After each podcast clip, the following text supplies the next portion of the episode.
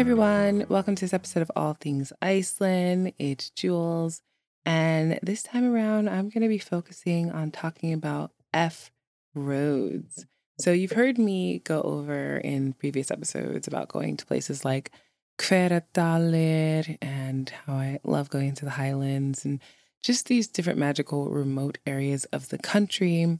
And in order for you to be able to access these places, you have to drive on F roads. And most visitors to Iceland never see any of these places, mainly because you have to have a specific type of car. There are a lot of things to consider. And I'm going to go over, of course, all of those things, including, of course, what F roads are. And if you came across a river, what do you do? Like, how do you take on this task of crossing a river because for many people, including myself, especially when I first started, driving across the river is nerve wracking. And, you know, do you think about it, water, your car, all the possibilities of things that can happen that could potentially be dangerous. And I think it's healthy to feel nervous about that and to take precaution. So I would just give some tips there. And at the end, before I do the random fact of the episode, and the Icelandic word of the episode, I'll talk about some of my favorite places to visit in the Highlands. I've not been absolutely everywhere. It is, of course, my goal to get to every part of the Highlands, but so far I definitely have some favorites. Jumping into what F roads are, literally, the F in F roads stands for Fjallvegur. Fjall Vegur. I just said it slower, so slower so that you can hear the two different words in that combine to make this word. And fjall means mountain and vegur means road. So literally it's a mountain road. And what's interesting is that when you are on these roads, you'll see that there's an F literally that starts off this road and, and it's followed by a number. So an example of that is F910. These roads are not paved, they're uneven. They often have lots of potholes. Sometimes they have big rocks in them. They're gravel roads in essence, but a lot more challenging to drive on than just regular gravel roads in Iceland. And they're often not maintained as much. So there could be big rocks, smaller rocks. There are, of course, rivers that run across some of them. And while they are challenging, they're actually kind of fun. It's very adventurous. It could be a, bumpy ride for sure. and so it is really important to know that driving on these types of roads also makes you appreciative of paved roads. Like whenever I go on adventure in the Highlands and we get back to like road one or just anywhere that's paved, it's always like, oh, wow, I'm so appreciative of technology and having paved roads. And can I imagine what it would have been like for people back in the day only having these roads or not even having roads and just riding on horseback? But I digress. so I'm just going to, like I mentioned, share some tips about these so that you can stay safe and have a fun adventure. So, the first thing to know regarding F roads is that you can only access them during the summer. And just as a reminder for those who are not aware, the Icelandic Highlands is a part of Iceland, a very large, takes a very large part of the country and it's uninhabitable. So you're finding raw, untouched nature there, like black sand deserts, really beautiful moss, amazing mountains. I mean, the landscape really varies. But the reason why they're only available during the summer is because then there's not a lot of snow on the roads. I mean, usually once you get into the height of summer, you don't really have to worry about that. But in the beginning of summer, like in June, it can still be that the conditions in many areas are quite snowy, which would make it difficult for you to drive on and potentially dangerous if you were to get stuck. And so the opening of these roads really depends on weather conditions. So the Icelandic Road and Coastal Administration, they are the ones who end up making that decision as to when the roads will open. And each year it is an assessment, and they just kind of take their time and look at the conditions a lot of the times you'll find that some roads open at different times than others. So it could be in June, some can open in July, but usually by July, it seems to be the case that all the roads are open. But if we've had a particularly, you know, snowy winter or just late winter or late summer, I should say, in the Highlands, that's just kind of the, the nature of how this works. So while it's not a guarantee that the roads will be open at the beginning of July, it is much more likely. So if you are planning to come to Iceland to go into the Highlands, July, August, those seem to be pretty good times. It's also the height of when people come to Iceland. However, like I mentioned, not a lot of people go into this area and especially to the places where maybe there's a lot more river crossings. So I've been out in July, in August, in fact, just just just this July that passed, and was in a part of the Highlands where there was literally nobody on the road with us for hours. And then eventually we ended up seeing some other people. So I'll also have a link though to uh, a page on road.is, which is a website that shows the earliest, latest, and median times for the opening dates for F roads in the country. When it comes to closing of F roads, that's usually in mid October. But again, it's all about weather. Could happen in September, that there's, you know, early winter. And that is just, you know, it's kind of annoying to some degree because you're like, oh, I want to go. But, you know, the highlands of Iceland are so volatile when it comes to weather that you really just have to, you know, be open to the fact that you have this short window where you can enjoy it. And I do have to mention, though, that there are guides and tour companies that do take people into the highlands during wintertime but they have extremely modified cars to do that. And I will talk about 4x4 cars that have been modified a little bit later in this episode. So it isn't as if you could never go into Highlands during winter, but you won't be allowed to do it on your own. It is left to experts with these very extremely modified cars uh, that are quite expensive. And also, they usually take multiple cars with them in case someone gets stuck. And, you know, it's just, it's a whole ordeal in order to make that happen. And so, for your own safety and also enjoyment for being able to do it yourself, summertime is definitely the best and optimal time for you to come. There are, from what I count at least on this one map, 50 F roads, which is a decent amount. But then I've also seen a list that has more than that, like up to 60.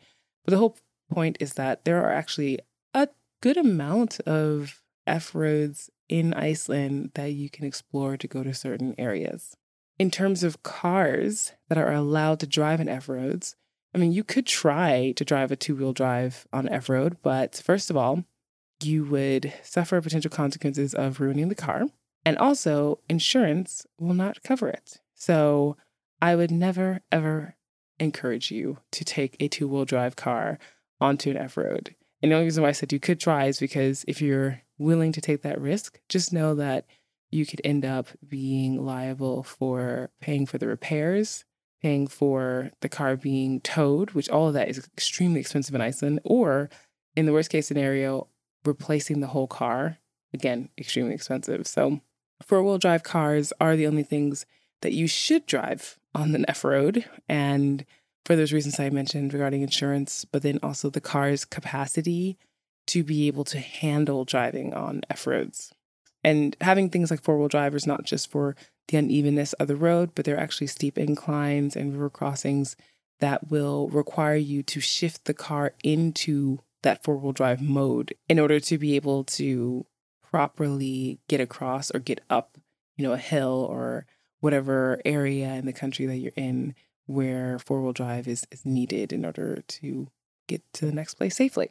Not all four wheel drive vehicles are created equal. So, you heard me talk about these modified cars, but also just in terms of if you plan to cross rivers, you need to have a car with enough clearance underneath. So, basically, the undercarriage of the car and like the tires and everything. So, the car needs to be far enough above the ground so that if you were to cross a river, you wouldn't potentially flood the engine.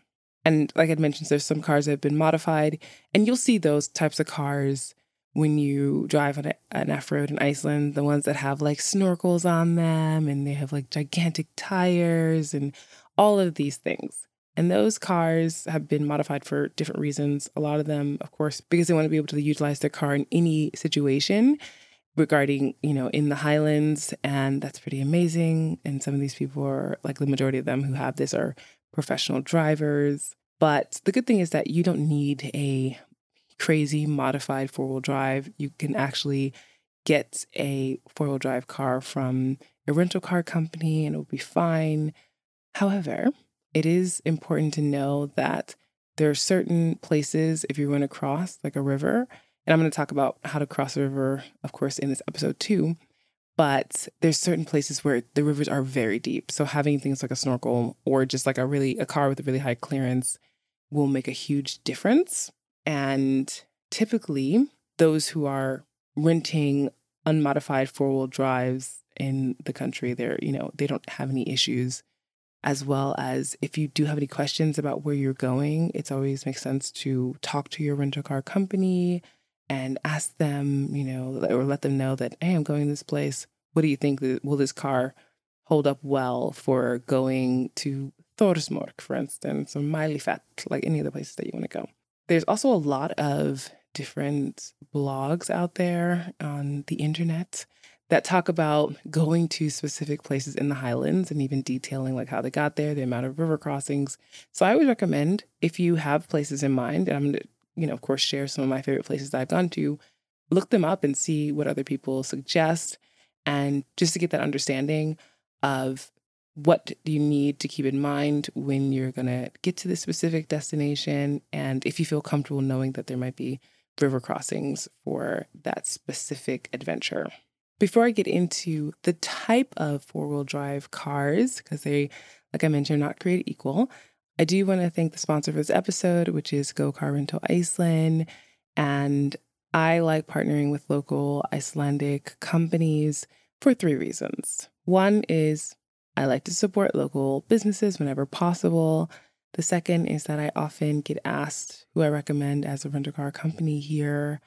And I do have personal experience with them, and I've always had an awesome experience regarding customer service and getting cars that are appropriate for the adventures that I need. So I will continue to use them for the adventures that I'm going on, which I've been on so many adventures, especially over the last year.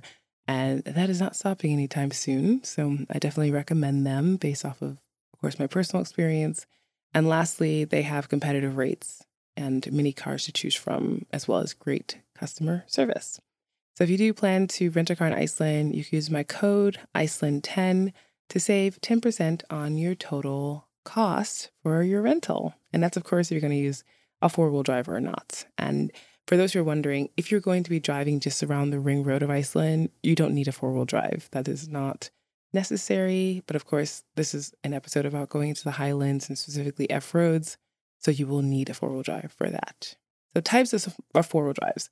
There's a small sized, or, you know, small meaning like the clearance is not as high. And this would be for if you're going to go to some place like Hveradalir. So that episode I made going to one of Iceland's largest geothermal areas. There is a very small river, and there's almost like a stream, in my opinion, that you cross. And so you really don't have a lot of river crossings there. And so a Subaru XV four wheel drive is totally fine. I mean, that's a pretty powerful car. And honestly, it can probably cross other rivers. But since it's a little bit lower to the ground, I just personally feel more comfortable not going in a car like that. And then you have a medium sized 4x4, an example of that. And I'm, I'm, using all examples that you can find on Go Car Rental Iceland, for instance. So a Dacia Duster. And so if you're going to go to like Askja, for instance, then you would use F910. That's one of the F roads to get there. And uh, of course, if you want to go to Landmannalaugar, which so many people do, then F2225, which is the west, from the west to get to Landmannalaugar. And there is a small river crossing there. There's another way to get there, of course, that's larger river crossing, but but this is a decent car for that. And I've definitely seen plenty of Dacia Dusters on the road, whether it's F roads or just driving around the country. And so it's one of those like almost you can spot who is a tourist in Iceland because Dacia Duster seems to be a popular car for rental car companies to rent out. And lastly, a large 4x4 that hasn't necessarily been modified or anything is a Jeep Wrangler Rubicon. And so if you were to go somewhere like Thorsmork, then you would take F249 and there are larger river crossings there, but you would have enough clearance to be able to do that. So these are all things that just to keep in mind, but you at least have some examples, whether you're going to, you know, go car rental Iceland's website or somewhere else in order to, you know, know what car would be appropriate for your adventure, like where you're trying to go in the Highlands. So, what to keep in mind while driving on F road? F roads can be narrow. And so you might have it that you're on a road and there are people who are driving in the opposite direction to you. And of course, we all know that there's opportunity for maybe one of them has to pull over to let the other person pass. But when you're passing, especially on any gravel road, just try to go as slow as you can or slow down a little bit because it's often the case that you can kick up rocks and that can damage the other person's car. And so that's just, you know, kind of a courtesy thing. Sometimes there are blind hills, blind curves, and sheep. Remember, this is summertime who decide to cross without warning. And you just need to be mindful of them and slow down to avoid a collision. The conditions of the road can change drastically as you drive along. And what I mean by that is you can go from being on a road that's relatively easy to drive to being on fine black sand that would make it less easy regarding traction to navigating around big holes to driving on big rocks. Like I've definitely experienced this actually all in the same day to crossing a river or multiple rivers and then feeling like you're bouncing around just because of the unevenness and and rocks in the road. So just be aware that this is sometimes can be a little rough, but it's an adventurous ride for sure. Before you head out on an F road, it's always always, always, always important to check your fuel levels. Make sure that you have as much gas, a full tank, and that you have food, that you have water, and that there's a spare tire. So, all rental car companies, of course, come with spare tires, but know where that spare tire is and know where the tools are to fix it. Of course, it would be important to know how to fix the spare tire as well. It's very difficult to get any type of service out into the highlands.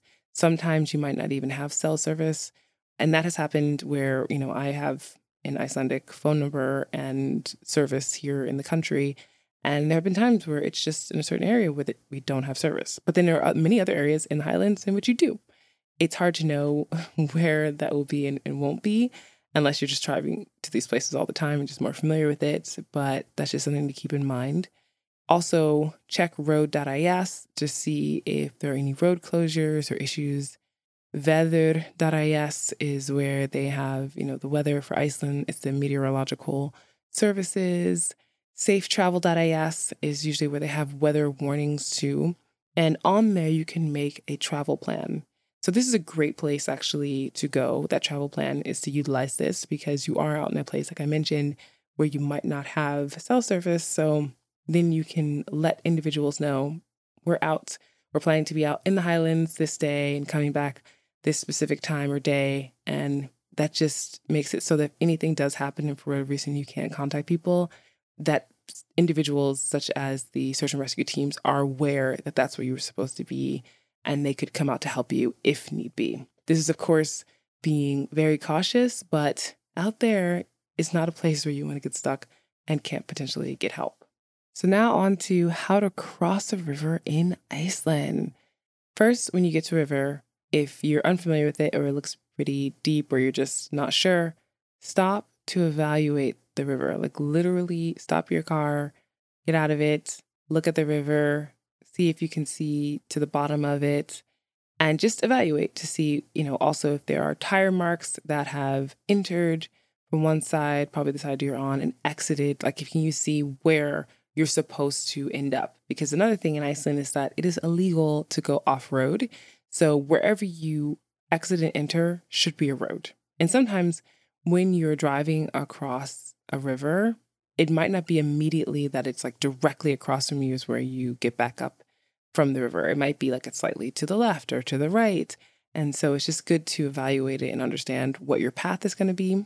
Sometimes also letting others cross, like if there's someone behind you or someone coming from the opposite direction. If you're not sure how high the river is, or if you want to see how they maneuver it, that can be helpful as well. I mean, there might not be another car around, but if there is, uh, sometimes that's just a nice option if you have it. And if you don't have a snorkel in your car, the water should not cover the top of your tires. I like to play it safe and not let the water come above three quarters of the tires that I have on the car. So, a general rule though, in order to help you with like deep, how deep it is, or whether or not it's dangerous for you to cross the river, is that if a river is too dangerous to wade in, so to walk in, like if you were literally to go walk in the river, like take off your shoes and, you know, or if you had like you know, water shoes or something, and to walk in it, if you felt like that was going to push you over or was too dangerous to do that, then it's too dangerous to drive in. And dangerous meaning like, you know, the uh, it's running downstream very quickly.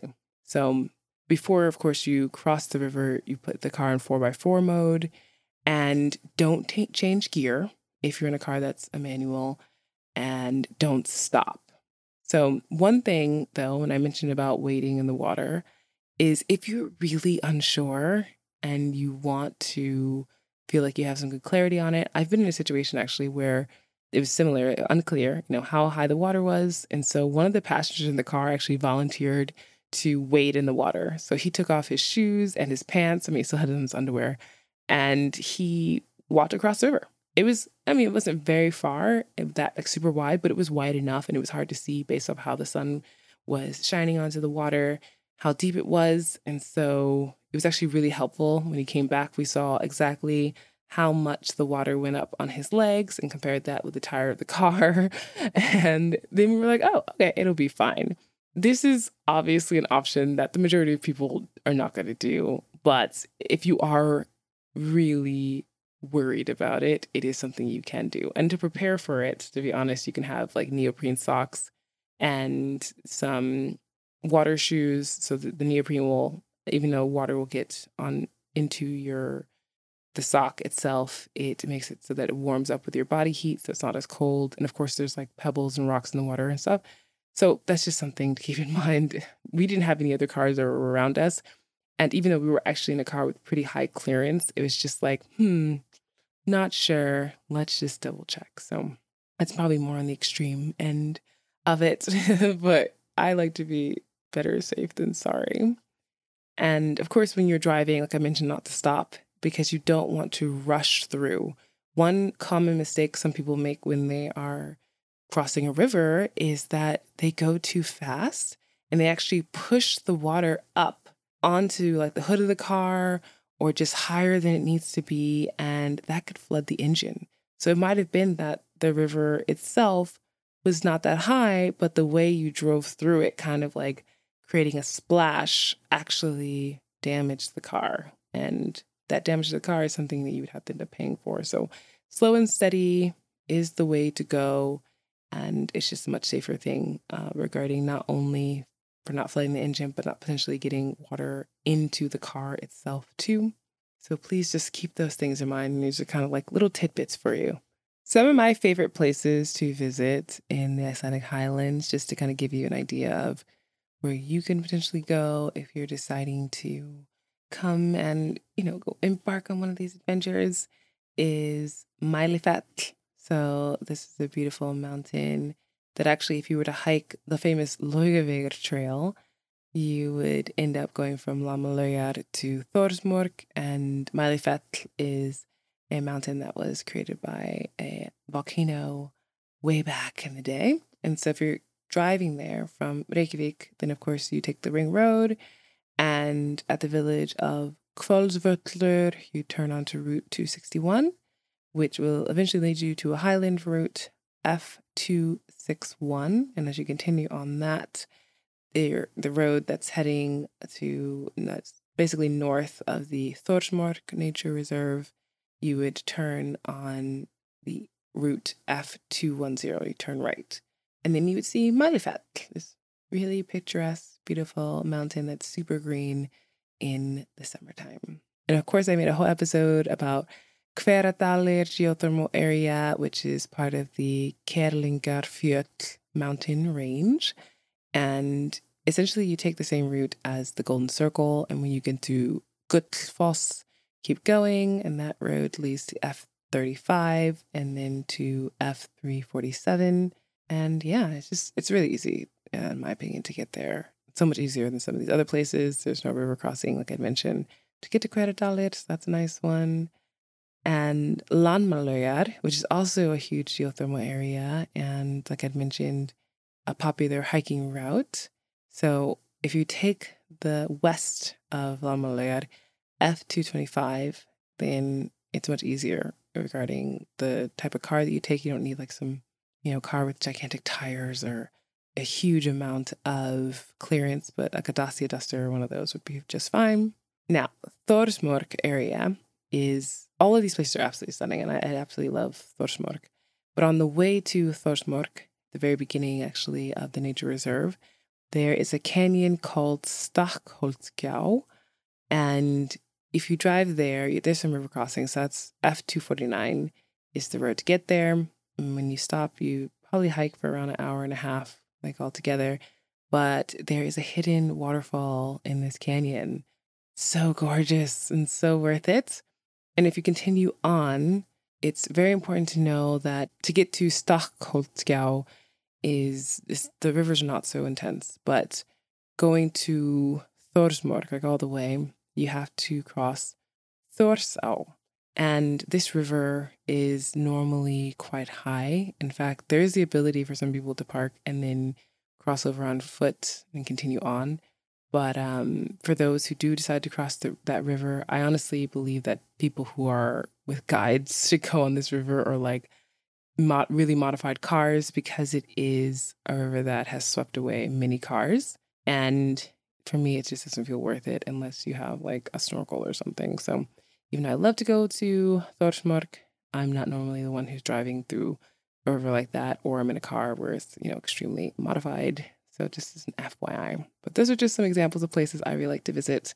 And of course, as I discover more places that I get to go to in the Highlands, I will be sharing them with you because I love it so much. And honestly, you know, I've been to so many places in Iceland and every place, every region has a different vibe. So the Highlands are really are, I feel like, often be- for people who are super adventurous, as well as those who have been to Iceland a few times, done, you know, some routes like in the south, or you've gone to, you know, Snæfellsnes or the east and you're just looking to go someplace where there's just not as many people and it really feels off the beaten track. So uh, the Highlands are just such a gorgeous place to go, and it just gives you a different sense and, and feel of the Icelandic landscape. Before I go into the random fact of the episode, I just want to say thank you to Go Rental Iceland for sponsoring this episode. As I mentioned, you can use my code Iceland10 to save 10% on renting your 4x4 if you decide to go with that, or your two wheel drive, any car, you know, that they have available. They have a variety of them, and even vans if you need one of those. So definitely check out their websites. They're a local car company, and I think they're awesome. All right, random fact of the episode. So the Highlands, the summertime there. Now, summertime in Iceland in general is pretty short, but in the Highlands, it's actually even shorter. It only lasts about a month and a half. And so while I have been fortunate to be in the Highlands during mid September and, and different times like that, I just want to talk about an experience that I had. So the weather can change so fast. And this is why, you know, I say that people most people end up going to the Highlands in July and August because the time when I went in mid September, I had been checking the weather. It was amazing. It was like a day trip and it was said to be like sunny in blue skies, right? So as I am enjoying my time in Landmannalaugar specifically, gone hiking and then decided to get into the geothermal hot pool there. As I'm in the geothermal hot pool, it starts snowing. And I mean, like, the clouds came in so fast. It was as if, like, Storm from X Men had just, like, changed the weather or something. It was that fast. And that had not been on the forecast either. And this is the thing that I think is really important sometimes when we're talking about places like this is that the forecast can say one thing, but again, like when we say when I say that Iceland's weather can change quickly, this is an example of like whoa, and it felt like it just started snowing a decent amount. Eventually, it stopped, and it didn't really stick, but it just was almost like a reminder, like yeah, don't get too cozy out here. Winter is pretty much coming. so this is just something that I anecdotally happened to me, but I know of other people that this has happened to as well, and the fact that this just gives a sense of as to why it can be that the roads to go there can close earlier or later. And it's really just hard to pinpoint exactly when this is, you know, appropriate time for people to go. But high possibility or probability, I should say, is that during July and August, you should be fine. You know, as you get into September and especially into October, you're really chancing it a lot as to whether or not the weather will permit it. The Icelandic word of the episode is jeppa. I'll say it again. Jeppa. Jeppa. And this essentially means Jeep. But the reason why I say it is because even though all of the modified cars, the four wheel drives that go out into the highlands, they're not Jeeps, meaning they're not from the brand, the company brand Jeep. But Icelanders call them Jeppa. And it might be that the first cars coming in were Jeeps, but it's just funny that I've heard when I was working for an Icelandic tourism company, we would call the cars super Jeeps and we would some on, on social media post and sometimes underneath them because you know Icelanders would call them super jeeps in essence, and underneath the picture in a comment, someone would be like, "That's not a jeep, it's a Land Rover" or something like that, right?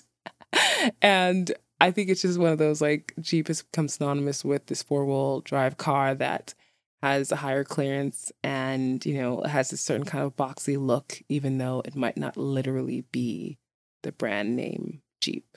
So if you ever see that, just keep that in mind. I think people are changing a bit now, but just some years ago, it was just a blanket statement to describe these types of cars.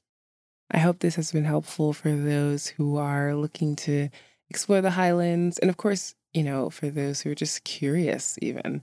Maybe one day you might also decide to take this type of adventure yourself. So you have this information. And of course, I'll have links to anything I'm talking about that might be relevant on for this episode of allthingsiceland.com.